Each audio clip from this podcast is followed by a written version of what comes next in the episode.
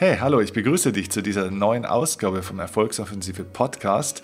Ich bin Steffen Kirchner und ja, heute in dieser Folge präsentiere ich dir den zweiten Teil meines Coachings mit Michael. In der letzten Folge habe ich dir den ersten Teil präsentiert, wo es in dem Coaching mit Michael darum ging, wie startet man erfolgreich seine Selbstständigkeit, was ist da die wichtigste Schlüsselfrage, die man sich selbst beantworten muss, worüber muss man sich im Klaren sein, wenn man da erfolgreich werden will. Die Schlüsselfrage von Michael aber als Coaching-Anfrage an mich war nicht nur im beruflichen Bereich, sondern es ging auch um das Thema Geld. Wie kann ich finanzielle Freiheit entwickeln? Und im Verlauf des Gespräches, des ersten Teils mit Michael, hat man schon festgestellt, dass es irgendeine mentale und emotionale Blockade in ihm gibt, eine Angst, die ihn davon abhält, das Leben sich zu verwirklichen, das er will. Und das ihn auch davon abhält, finanzielle Freiheit zu entwickeln. Und in diesem zweiten Teil geht es jetzt sehr, sehr tief in diesem Gespräch hinein, in diese Frage, ja, wo kommt diese Angst denn eigentlich her? Und wie kann man sie Schritt für Schritt auch auflösen? Wie kannst du dich von emotionalen Blockaden, die vielleicht von Elternseite oder von anderen Menschen herkommen, die dir anerzogen worden sind, wie kannst du die Schritt für Schritt auflösen? Sei gespannt auf dieses Coaching, auf diesen zweiten Teil meines Gesprächs mit Michael. Und ich freue mich natürlich über Rückmeldungen von dir auf Instagram oder natürlich auch auf YouTube und natürlich auch über eine 5-Sterne-Bewertung bei iTunes, wenn dir diese Folgen von mir gefallen und einen Mehrwert liefern. Jetzt lass uns einsteigen. Wir starten mehr oder weniger an der Stelle, wo die letzte Folge aufgehört hat. Und nehme dich nochmal ins Thema mit rein. Und ja, los geht's mit dem zweiten Teil meines Coachings mit Michael. Let's go!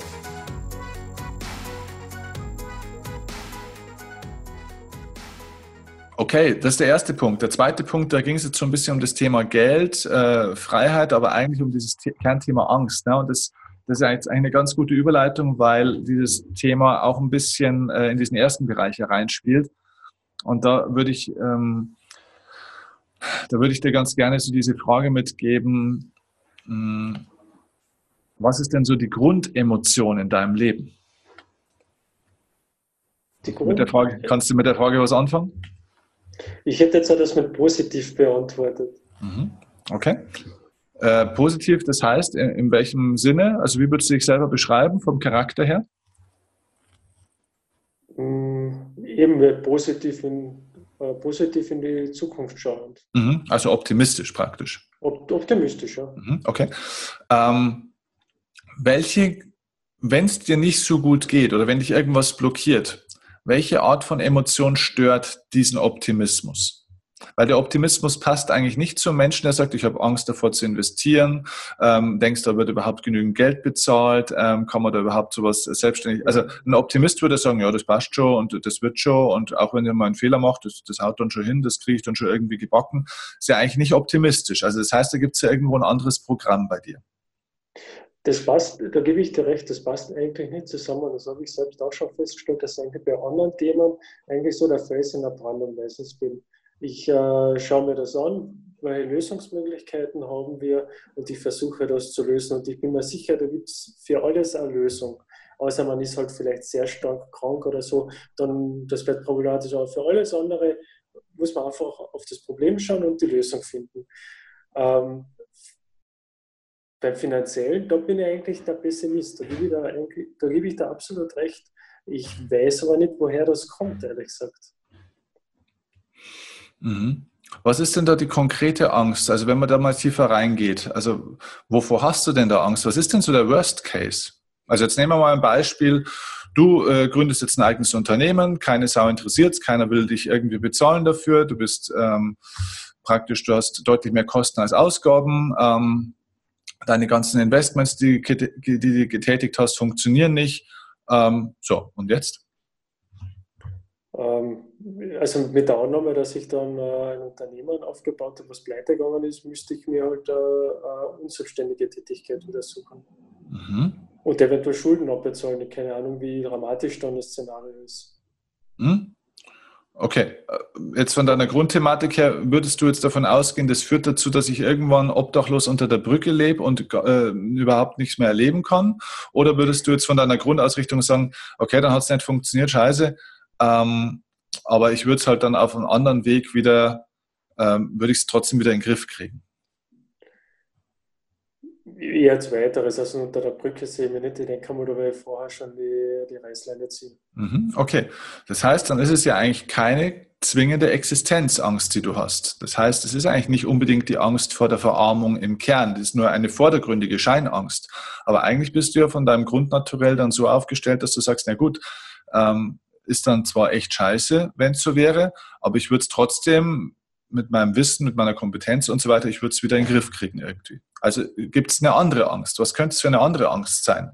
Was ist denn das wirklich, was wäre denn das wirklich Schmerzhafte für dich daran, wenn du da jetzt zum Beispiel mit einem Investment scheitern würdest, wenn du ins Minus kommen würdest, wenn du finanziell dann nicht vorwärts kommst oder im Business scheiterst und so weiter? Was wäre denn das wirklich Schmerzhafte? Es ist ja gar nicht die Angst vor der kompletten Verarmung und vom Verhungern. Ich glaube, wenn du so fragst, ich denke mal am Scheitern an sich.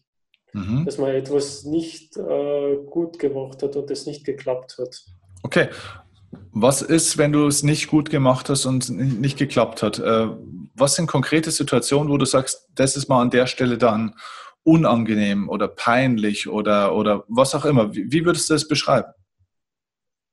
Was sind das Szenarien oder Filme in deinem Kopf, die da ablaufen, wenn du das vorstellst? Ich weiß nicht, vielleicht auf dass mein Status oder das Ansehen, was ich in meinem Umfeld habe, dass das vielleicht geschädigt wird dadurch, dass ich vielleicht dann nicht mehr der bin, der was eigentlich alles schafft, was er sich vornimmt. Ja, das ist der Punkt. Also, Anerkennung hat ein bisschen mit Anerkennung zu tun, ne? Du nennst es Status und so weiter. Vor wem möchtest du denn dein Image wahren? Oder diese Anerkennung, den Status bewahren. Von wem wäre denn das schlimm, wenn das kommt? Wenn das jetzt irgendwie der Nachbar von der übernächsten Straße sagt und so weiter, wäre das dann genauso schlimm? Oder gibt es spezielle Personen, wo du sagst, oh Gott? Ich denke hauptsächlich von meiner Familie. Wer konkret? Oder alle? Oder wer ist das? Wen zählst du da dazu? Meine Lebenspartnerin.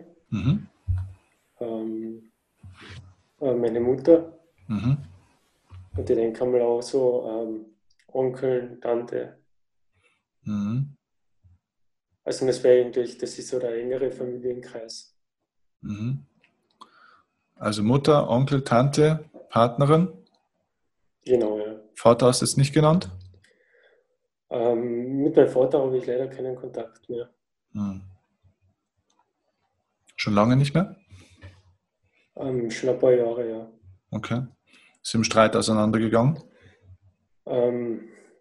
Nicht unbedingt. Also es war dann auf einem Punkt, wo ich gemerkt habe, dass er mir so viel Energie kostet, dass ich es nicht mehr schafft, die Beziehung aufrechtzuerhalten. Und deswegen habe ich ihm gebeten, dass wir die Beziehung abbrechen. War das eine gute Entscheidung jetzt im Nachgang? Ja. Es ist keine ideale Lösung, aber es war eine gute Entscheidung. So ganz neutral gesprochen, was waren denn eure Konfliktpunkte oder was war denn was dich an ihm jetzt angekotzt hat? Hat er irgendwas von dir verlangt oder wollte er irgendwas oder war das eine Lebensweise, die er selber hatte oder was war das, was zu der Trennung geführt hat von deiner Sicht aus? Ich denke, der Hintergrund dafür war, dass man nie das Gefühl hat, dass man ihm das was recht machen hat können. Und das war dann, es war schwierig. Es war, also, wenn die pure Anwesenheit hat, extremer Stress bereits ausgelöst. Nichts recht machen können heißt, konkret, war das schon in der Schule so, dass irgendwie die Noten waren nicht gut genug oder wie war das? Es war eigentlich immer auch sehr stark, wenn man was gemeinsam gemacht hat, hat man immer das Gefühl gehabt, okay, das kannst du noch besser machen. Oder zum Beispiel, wenn man gemeinsam etwas beim Haus geholfen hat, hat man das müssen sofort verstehen und das auch gleich umsetzen. Und man hat sich eigentlich nicht getraut, ein zweites Mal zu sagen. Und das war eigentlich auch über meine Kindheit eigentlich immer ein hoher psychischer Stress. Und im Alter, also das war so, wo ich 30, 32 irgendwo da drinnen, habe ich mir halt einfach gedacht, ich will das nicht mehr für mein Leben. Ich habe aber keine Möglichkeit mehr gesehen, eine andere Lösung zu finden, außer die Beziehung abzubrechen. Okay. War deine Mama und so weiter, sind die ähnlich? Meine Mutter ist da anders. Sie hat sich aber auch von meinem Vater scheiden lassen und das hat ihnen auch sehr gut getan. Ich verstehe mich mit meinem jetzigen Stiefvater eigentlich sehr gut. Meine Mutter ist da komplett anders, ist ein sehr einfühlsamer Mensch. Und deine Partnerin? Die ist auch sehr einfühlsam. Also wir sind schon sehr lange zusammen, sind zwar nicht verheiratet, aber für uns ist das eigentlich nicht wichtig, sondern wir haben einfach gegenseitiges Verständnis füreinander und deswegen klappt das eigentlich schon seit Jahren sehr, sehr, sehr gut. Ja, Michael, da sind wir am Punkt, da sind wir am Thema. Wahrscheinlich diese ganzen Themen oder das, was da noch so ein bisschen auf dir sitzt oder in dir steckt, ist ein Programm, ist ein Paradigma, ein Glaubenssatz, der dir da eingepflanzt wurde durch Erfahrungen. Das hat mit deinem Vater zu tun, das Ganze. Du hast ihn zwar im Außen losgelassen, aber noch nicht im Innen. Das heißt, da hast du sehr wahrscheinlich, so schnell wie wir das jetzt hier oberflächlich in so einem Coaching hier behandeln können, aber das ist mit Sicherheit der Punkt, dass du hier ein Leistungsdenken anerzogen bekommen hast, wo du immer versucht hast, perfekt zu sein und nie perfekt sein konntest, wo du im Endeffekt nie den Ansprüchen genügt hast, egal was du gemacht hast.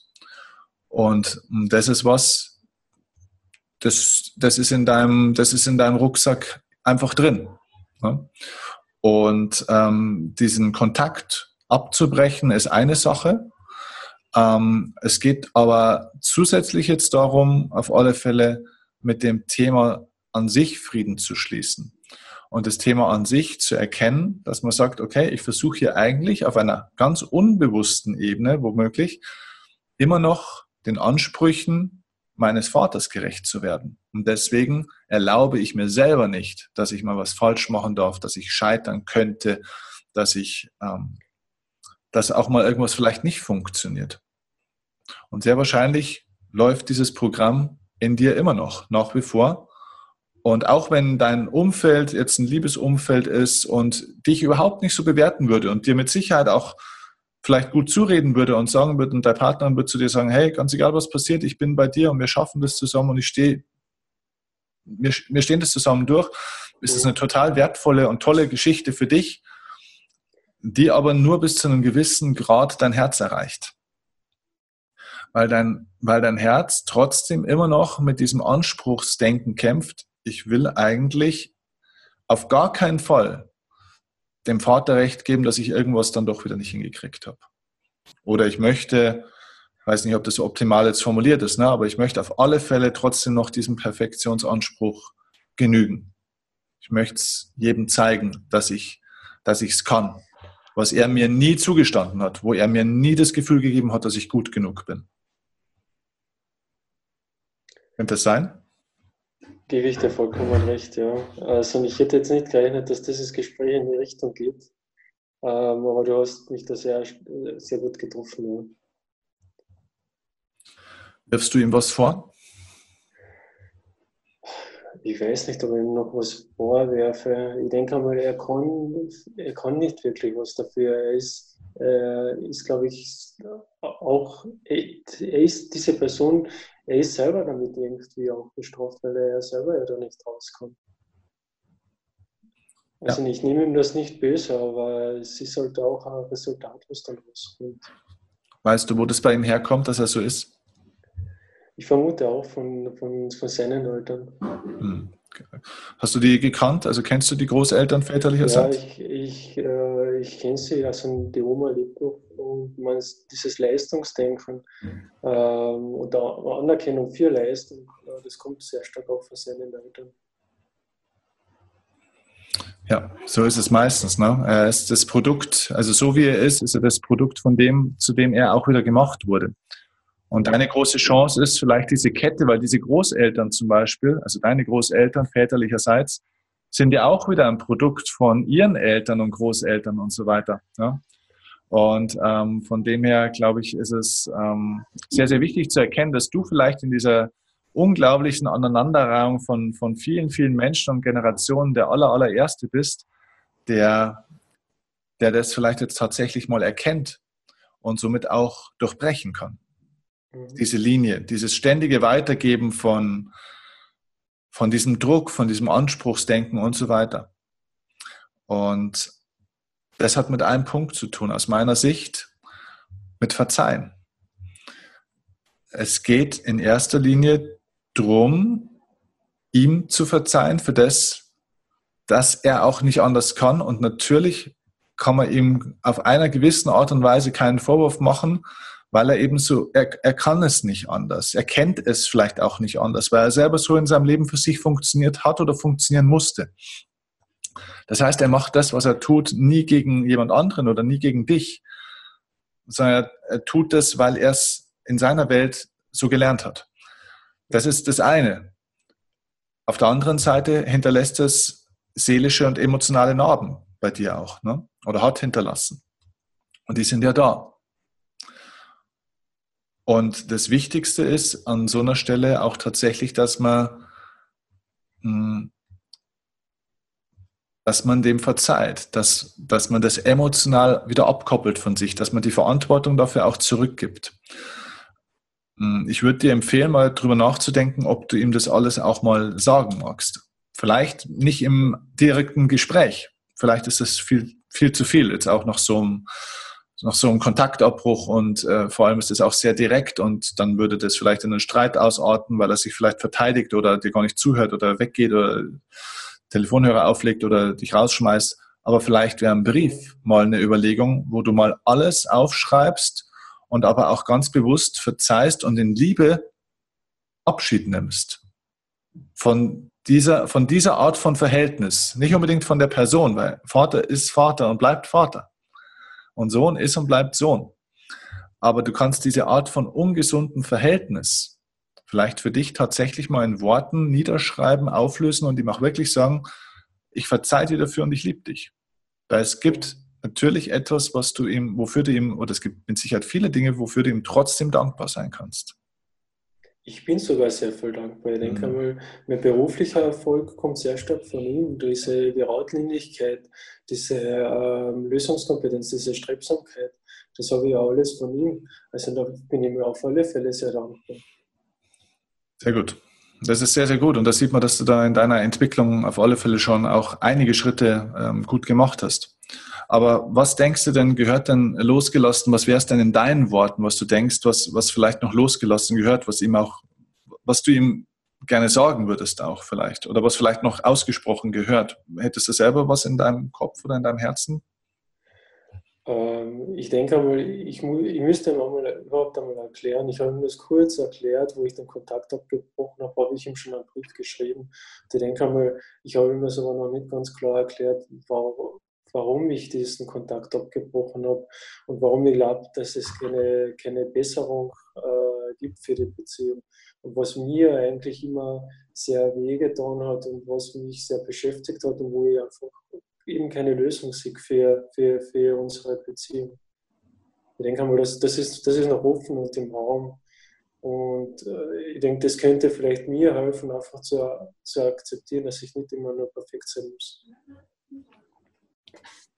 Ja, und sehr wichtig, glaube ich, wäre auch da wirklich in so einem Brief auch wirklich nochmal diese Dankbarkeitspunkte aufzuschreiben, wo man wirklich sagt, okay, ich bin dir dafür dankbar, ich liebe dich dafür, wo man wirklich auch die positiven Dinge auflistet und gleichzeitig aber auch sagt, ich habe aber auch gelernt, ich muss nicht dieses, ich muss nicht jenes und ich erlaube mir, imperfekt zu sein, meinen Ansprüchen zu genügen und nicht deinen oder den Ansprüchen von irgendjemand.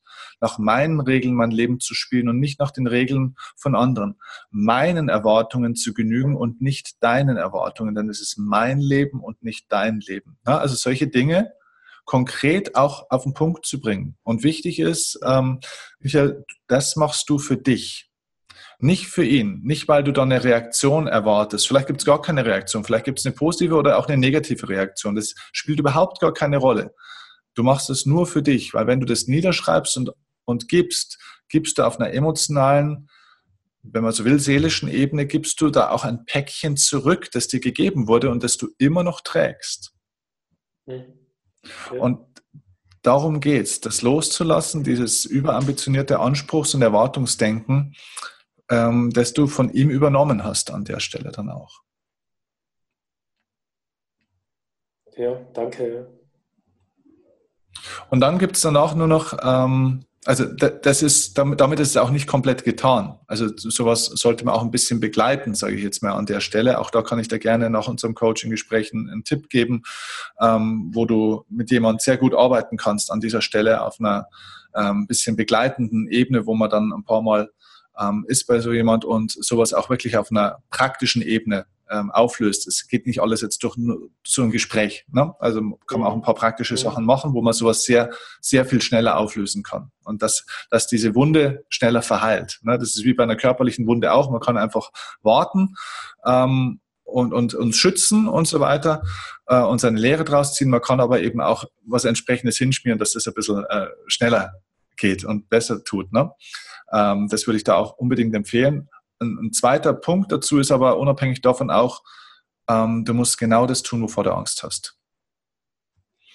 Das heißt, was ich dir empfehlen würde, ist, zumindest im kleinen Rahmen, du musst keine existenziell dramatischen Dinge jetzt eingehen, aber starte ein Projekt, wo du sagst, Scheiße, ich weiß nicht, ob das funktioniert, ob ich das kann, ob ich das hinkriege.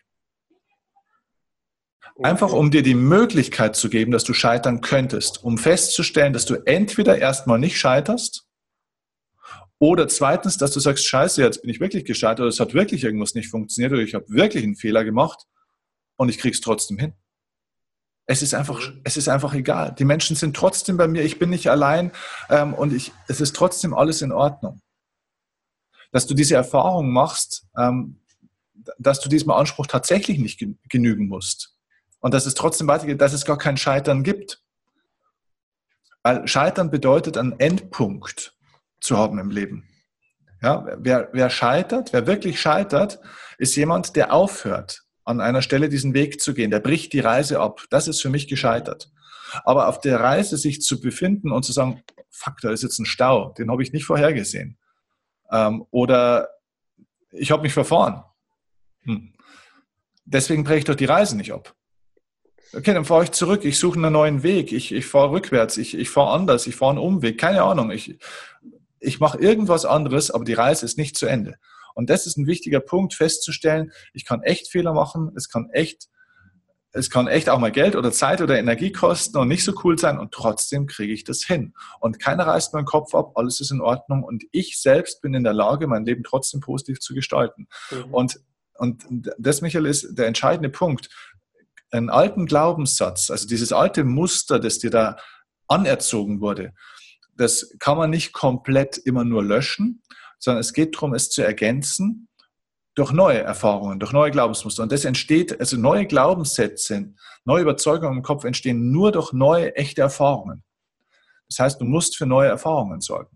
Also sich in Situationen zu begeben, wo es passieren könnte und vielleicht auch mal passiert, um festzustellen, es geht trotzdem weiter. Das ist die neue Erfahrung und auf einmal stellst du beim nächsten Mal dann immer wieder fest, oh ja, okay, mein altes kleines Männchen, der kleine Michael schreit noch so auf meiner Schulter, oh, hoffentlich geht das gut. Ja, das ist das alte Programm, das der Vater mitgegeben hat, das auch gut ist, weil es dich nämlich davor schützt, blindlings einfach dich in irgendwas reinzustürzen. Ja, das ist auch, hat auch mit Achtsamkeit zu tun. Deswegen bist du auch, hast du vorhin gesagt, auch beruflich erfolgreich, deswegen bist du auch immer gut vorbereitet, bestimmt diszipliniert und fleißig. Das sind die Vorteile. Also man kann auch dafür dankbar sein, aber trotzdem lasse ich von dieser Angst mein Verhalten nicht mehr bestimmen. Ich tue das, was ich jetzt tun möchte, auch und vielleicht gerade, weil ich jetzt davor Angst habe.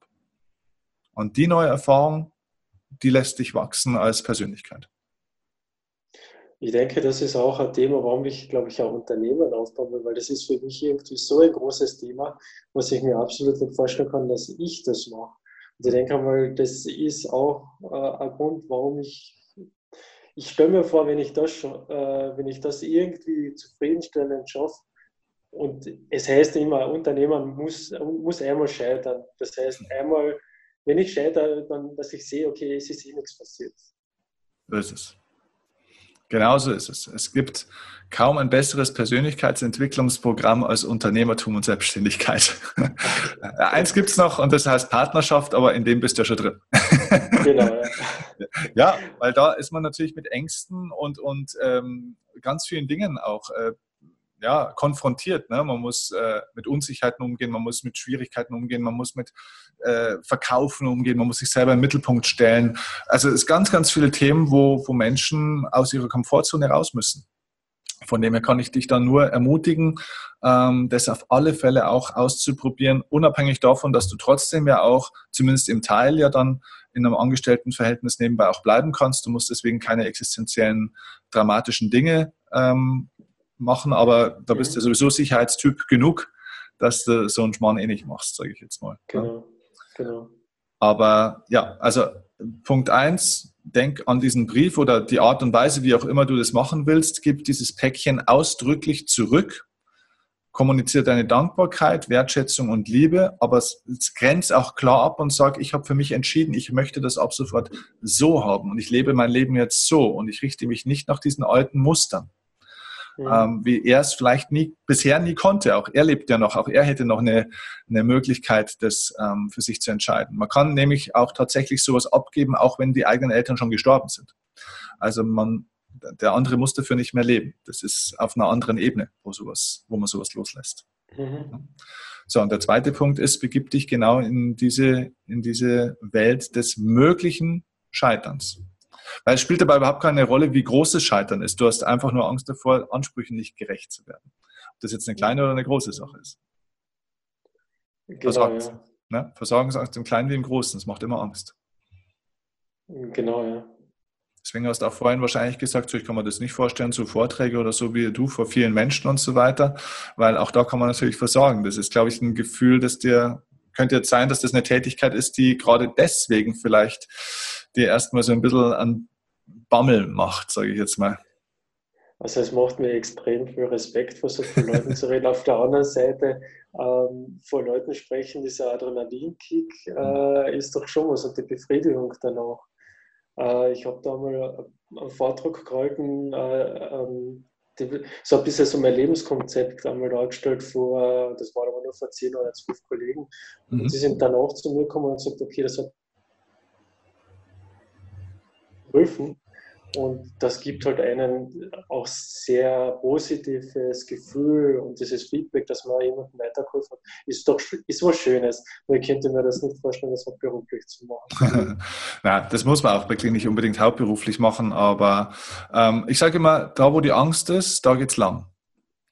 Und wenn vor vielen Menschen zu sprechen, die Angst macht, dann sollte man mal drüber nachdenken, wo mal eine Möglichkeit ist, vor vielen Menschen zu sprechen. Deswegen muss man nicht seinen Hauptberuf draus machen, aber einfach, um wieder diese Versorgungsangst einmal die Stirn zu bieten, die Angst zu attackieren und selbst festzustellen, ganz egal, wie gut das funktioniert hat, am Ende des Tages, ich habe es durchgezogen, ich habe das gemacht.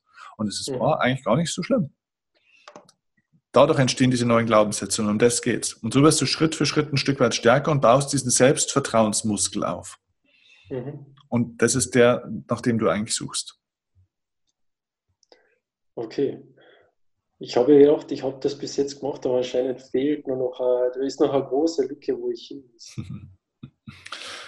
Ja, such da nach Trainingsfeldern auf alle Fälle. Mhm. Ja, nicht alles auf einmal, aber Step by Step. Ich sage immer, jeden Tag am besten eine Sache machen. Kann auch eine kleine sein und jeden Monat soll es mal ein bisschen was Größeres sein. Da, wo man sich ein bisschen überwinden muss dafür. Da, wo man sagt so, oh. Also da, wo man mit dieser Angst konfrontiert ist. Mhm. Wenn man zum Beispiel Angst hat, Menschen anzusprechen, jeden Tag einen fremden Menschen ansprechen, egal wo. Okay. einfach so, also das ist jetzt nur ein plakatives Beispiel, ne, wenn man sowas hätte. Ja, das wäre jetzt eher eine Ablehnungsangst zum Beispiel. Ne? Mhm. Aber such da ruhig mal ein paar Dinge aus, wo du sagst, oh ja, da muss ich performen. Und ja. Also ich denke einmal, das suche ich in der Firma sehr stark, auch, dass ich da aus meinem Komfortbereich raus muss. Und deswegen übernehme ich auch immer größere Themen, mehr Themen. Eben, aber irgendwie, du hast diese kleinen Rückschläge, aber du schaffst es dann trotzdem halt immer irgendwie. Aber ich denke einmal, ich muss mal aus diesem beruflichen Umfeld mal raus und wirklich was komplett anderes machen. Ja, absolut. Ich denke einmal, das hilft wahrscheinlich noch einmal mehr, nur dass diese Umfeldänderung auch. Ja, absolut. Absolut, weil das ist ein ganz, ganz großer Schritt, ja. Und ein neues Umfeld wird dich da vor neue Herausforderungen stellen und so weiter und hast wieder neue Menschen, wo du dich wieder neu beweisen musst und so weiter. Also kann ich dir nur empfehlen. Also wenn das auch schon so stark in dir da ist, dieses Bewusstsein und dir eben auch Angst macht, dann hat es einen ganz, also Angst zeigt immer unser Entwicklungspotenzial. Angst ist ja nichts anderes, als dass, wenn man sich das bildlich vorstellt, wie wenn man so einen Kreis um sich herum hätte, ne, wie so eine Blase, in der man ist, wie so eine Seifenblase. Angst zeigt eigentlich nur, dass wir an diese Grenze dieser Blase stoßen. Und ja, nicht zu fest, sonst geht die kaputt. Und genau um das geht's. Stöß hart gegen die Blase, um durchzustoßen, um dann weiterzugehen. Und dann baut sich sowieso eine neue Blase auf. Ne? Die größer ist, genau. Und du hast mehr Entscheidungsspielraum, mehr Erfahrungsspielraum. Und das ist das, was man Wachstum und Persönlichkeitsentwicklung nennt. Und das ist das, was uns glücklich macht im Leben. Und das geht's. Genau. Cool. Bist du soweit an der Stelle dann auf der Spur, dass du sagst, du hast jetzt Punkte, mit denen du weiterarbeiten kannst? Also mehr als das. Also das ist jetzt weit über das Coaching, wie ich mir es erwartet habe, hinausgegangen. Also danke sehr viel dafür. Überhaupt der zweite Teil. Das war immer so ein Thema, wenn du jemand bist, der was mit sehr gern Probleme löst und dann eigentlich an deine eigenen Probleme scheiterst, das ist was sehr Unbefriedigendes. Und du hast mir so ein bisschen jetzt in die richtige Richtung gestoßen. Ich habe die Befürchtung schon gehabt, dass es in die Richtung geht. Hätte aber nicht erwartet, dass wir heute darauf kommen. Ja, man kommt immer dann drauf, wenn es gerade stimmt, wenn es richtig ist für einen. Ne? Also von dem her war es kein Zufall, das Ganze. Dann nimm das gerne als Geschenk an und ich danke dir auch, dass du so offen warst und auch hier deine Geschichte und auch diese, jetzt auch gerade im zweiten Teil, diese sehr persönlichen Teile auch von dir und von deinem Leben mit uns geteilt hast. Weil damit hast du auch einen großen Mehrwert für mehrere tausende Menschen hier jetzt gerade geschaffen, die das hier jetzt gehört haben.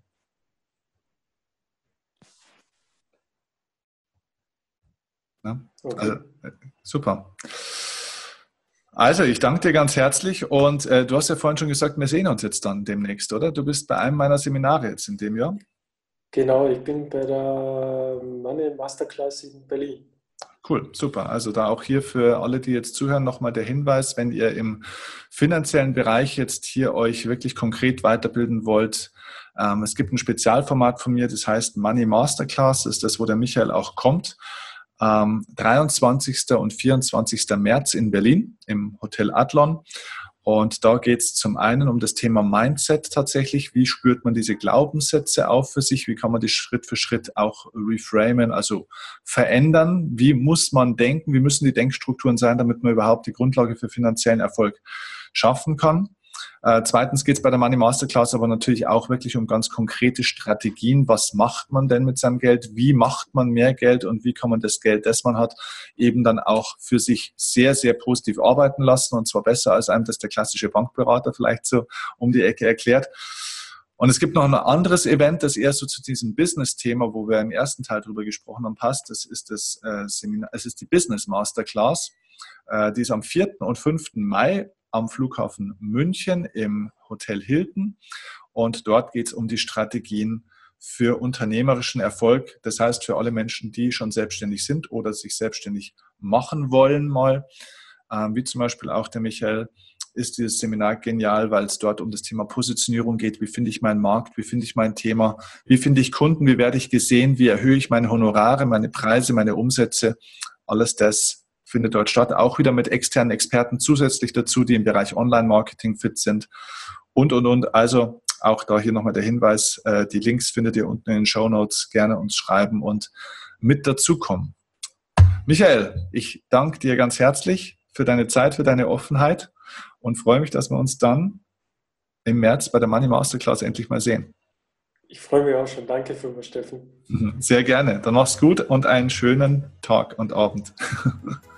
Danke dir. Mach's gut. Bis dann. Ciao.